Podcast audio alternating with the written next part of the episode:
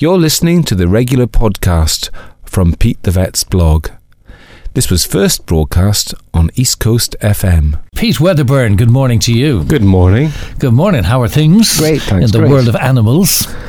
Um, bit of controversy you were telling us, uh, um, as told by the Daily Mail yesterday.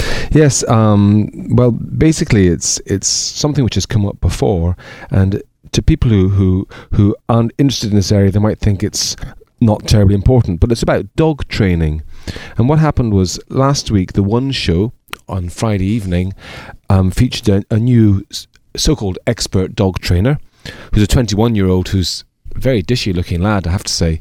Um, anyway, he was training a dog, little terrier, that's very aggressive, and so it made quite good television. You had this little Jack Russell um, snarl anytime the owners went near the, the food. It was attacking the mail when it came in through the front door, um, and it would um, guard the, the owner's bed. So if anybody came towards the, the teenage girl when she had the dog beside her, it would snarl and snap at anybody who went close. So this new dog trainer um, on the one show, what he did was he he used a method of dominance to to stop the dog from doing this. In other words, he kind of terrified the dog into a corner, so that eventually the dog learned, well, I'm, I'm not going to mess with that guy, so I'm going to I'm I'm not going to be aggressive anymore, and that.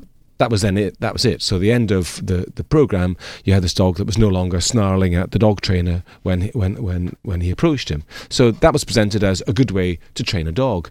Now the problem is that anybody who knows about modern dog training techniques knows that that's the wrong way to do things. Why? It Didn't work? It worked for that particular man in that particular situation at the cost of terrifying the little dog. Now, what, what he'll have done, if anything, is taught the dog, well, don't snarl when that man's around. But but uh, when you're in place uh, and you're dominant over others, you can still do it. Absolutely. Uh, Okay. Um, right. Aggression works. He used it on you. Now you use it. You carry on using it as you've been using it before. So, um, th- and the main problem I have with this is simply that it's it's it. If people at home who watch that program tried to use the same techniques on their own little dogs that were being aggressive, they would have a very high risk of being bitten themselves and being bitten quite badly, which could well result in, in, in those dogs then being euthanized as, as impossibly aggressive animals. So I, I kind of was, I wrote a blog about this in my Daily Telegraph um, animal themed blog this morning, and I was kind of asking the question well, you know, how does the BBC go about choosing experts in different areas? Like, do, do they not look at things like training and, and qualifications? Um, uh, because their new dog training doesn't seem to have any of those, um, or do they just go by, you know, well, he looks quite good in telly, and um, we heard that he's half decent. You know, they, do they have a policy for, for how they choose people who who are? I mean, if you call somebody an expert, you surely have to carry out some sort of. Well, what's the proper procedure. way of training a dog then? You, there's lots of dogs do things that you don't want them to do. Yeah, the the basic principle, which is widely acknowledged as being the correct way and the best way of doing things, is is simply to um, not to reward bad behavior and to reward good behavior. The mistake that many people make is to reward bad behavior. So a, a dog a dog snarls at you, um, and you give a dog what it wants. Well, you've just rewarded the dog for snarling at you, and and therefore um, it's going to do it again. And so what you have to try to do is to get the dog to do things that you want to do and to reward it for those things. So I mean, and it's not possible to give a, a snap answer to an aggressive dog. This is what you do. This will fix the problem. You have to look at the whole lifestyle of the dog, every way in which. But what, we want a quick fix. I mean, you might say, okay, there's no quick fixes on this, but this dog is doing this thing. Mm. Yeah. You've got to stop it's- it quickly and then well, maybe yeah. retrain it. Or, But, what- but what you need to do is you need to have a conversation with the owners about every every aspect of how they interact with the dog. Like you know, um, who feeds the dog, what time do they feed it, what what do they give the dog, um, who takes the dog for walks, um, how much exercise does it get, um, you know, how many different people are involved in interacting with the dog. Do they have a consistent way of interacting with it? Um, the, you know, you, you, I know television loves to simplify things, but there are ways of simplifying things which produce safe results rather than presenting a, a, a situation which looks kind of magical in, on television and um, it fits in with people's people's um, stereotypes, you know, which is basically dominance works, but it's just not accurate and it's dangerous. So you know, the one show should really should, sh they, they should know better than that to to to to, um, um, basically, there's been a big, big outcry in the UK about this. It's not just me saying this. Um, a lot of the, the, the large um, organisations that work with dogs have come out saying, look, this is it was wrong that this was done, and the BBC should BBC should should should apologise for it and should should take some action, which they haven't done yet. So we'll, we'll see how it pans out anyway. Okay, well, your your comment um, as regards how they pick has got yourself into trouble with Owen, I'm afraid. Oh. Um, picking for more looks uh, than knowledge on TV. Um, let me see what he says here. Uh, very, very, very, three verys there. Strange comment from uh, the vet guy Pete about the dishy guy dog trainer. Liberal envelope has been pushed over the cliff in Irish media. Oh, what does he mean by that? Um, I suppose you're commenting on the looks. Of, you're wondering was I- was the person picked for their looks rather than their knowledge? Well, I- look, if you saw the guy, like he's a, he, he, they. Why else would they have picked him? It clearly wasn't for his training and experience. Uh, You know, they they picked him because he looks good in television. I presume. I mean, that's how often they pick people for television, isn't it? Understandably, because the viewers like them, like people to look good in television. But listen, let, us bring it back to uh, ourselves. if we get a new dog, Yeah. what should we actually do? Um, Well, the best thing you can do is they do all even- sorts of strange but- but things. even Eat before you get- even before you get a dog, you should buy a book that tells you about how a dog's mind works. There's a very good one written by a, a vet called Bruce Fogle called The Dog's Mind.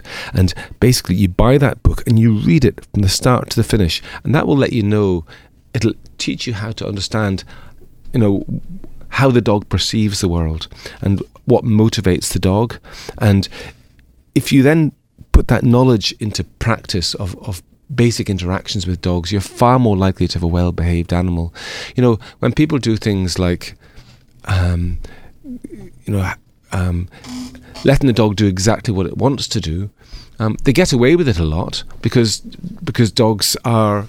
You know that that they've been bred over generations to be biddable, fairly easygoing animals. But if you get a dog that happens to be a tough little terrier, and you let that dog do exactly what it wants all the time, indeed, you even reward it for doing bad things, to do things for doing things which don't fit in with you, well, you're just going to end up with really big trouble. So, do you think attention of any sort is a reward, it even is, if you're giving out to the dog? That one of the most basic things is when you have a puppy, a young little puppy, like eight or nine weeks old, play biting is a common problem. So the, the puppy's coming forward to you and, and biting at your, your, your feet or your children's hands or whatever.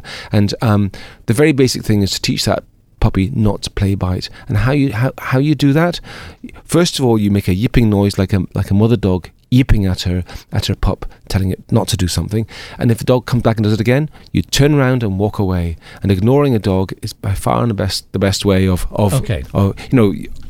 Problem is that if you just say no, that's a naughty thing to do. You bold little puppy, don't you ever bite me like that again. As far as the dog's concerned, you're saying that was really good. I love it when you bite me like that. You know, they don't get it. They love the attention. They don't understand the words. All right. Okay. Uh, a question here. We have a German Shepherd, uh, nine months. He is indoors most of the day and sleeps outdoors. I feel. Um, and and and sleeps outdoors. Okay, it's just the way the, the text is. We have a German Shepherd, nine months. He is indoors most of the day, and he sleeps outdoors. I feel in winter we should keep him in the kitchen at night, but my partner, who is his master, says no way.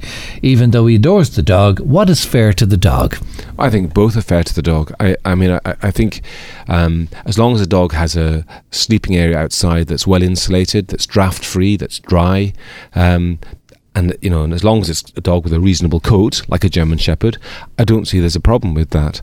Um, it'd be different if you're just chucking a dog out into an open yard, you know, it's exposed to the elements, and if it's a, a dog with a very fine coat that's not going to be kept warm enough you obviously couldn't do that. And I think you also possibly, on, in, in times like the, the bleakest of weather that we've had, you'd have to put some sort of heating in the dog's kennel, you know. Um, but you can get those. You can get microwave heater, you know, pads that you put into the microwave and heat up and they stay warm for 12 hours. So I think as long as you're paying attention to the dog's comfort, the dog doesn't necessarily have to come into the house. Right. Do you think the dog sort of gets used to it and be wondering why then it's thrown out? Had he got Dogs used love- to it for two months? Uh, Well, dogs love routines. And yeah. so, um, you know, any change to dog's routine is going to unsettle it, I suppose. right. Okay. So th- I hope that answers your question anyway. So as long as you uh, take uh, into consideration what the outside elements are like, Yeah. leave them outside. It's Ireland, the, c- the climate is temperate enough that dogs can be fine outside even in the winter. Okay. Just to say, by the way, Ashling got in touch from Wicklow Town. Can you please mention that a black dog was found last night at the Grand Hotel? It's either a greyhound pup or a whippet. A beautiful dog. I'm sure the owner will certainly be missing her. So that's Ashling has found this dog. What's a whippet, Pete? A whippet is a. It looks like a miniature greyhound. They're lovely dogs, actually. They're, they're kind of petite. They're like the size of uh, of a Jack Russell, or a bit bigger maybe. Uh, but they, they've got tall, they've got long, skinny legs and skinny bodies and long, pointy noses with big eyes. They're gorgeous dogs. They make lovely pets. By the way, everybody, if you're listening, get your pet microchipped because microchipping solves all these lost dog problems. If every, I mean, I, I think that dogs should, should be compulsory to microchip dogs in this country, and if we did that, there'd be no problem with lost dogs or found dogs or anything. That basically the stray dog problem would be solved if people microchip their dogs. So the dog gets a, a little. It's about the size of a grain of rice. GPS it's thing, injected no? in the back of their neck, and it's just like a barcode. Oh right, sorry, it's not GPS. It's just It's a, not GPS, it's just a- an, an ID It's chip. an ID, and basically, it's, it's a 15-digit number that on, a, on an internet database it, it links up to the owner's name and address. It, like we would probably twice a week. Um, a, a lost dog would be presented to our vet practice. We'd scan it and we get the microchip and we'd return it to the owner, and it makes things much much easier. All right, one more uh, question. My daughter has a four month old pup. No matter what we do, it won't stop peeing, even when we uh, let it into the house. Not just drips, puddles. What can we do? Uh, we have tried not to make a fuss and just ignore. But obviously, they don't like it. this is from Sylvia in Yeah, that's quite unusual. Dogs, puppies don't normally piddle quite so much, and I, I would wonder maybe could there be a, a health problem there, a medical problem there? Because um, if dogs, there are different diseases that can cause puppies to drink more than usual, and then they obviously produce much more urine. And then even if they're house trained, they can't hold it in because it's not physically possible because there's so much urine. So I would be concerned to make sure they've, they've looked into that and maybe asked their vet about that. Otherwise, it is just a house training issue. And if you have that sort of house training problem, I find the best answer is to use a thing called a dog crate. That's where you use a metal cage that becomes the dog's um, if you like, it's dog's bedroom, and the dog's bed goes in there, and, and some toys. And if you're not directly interacting with the dog, the puppy goes into there.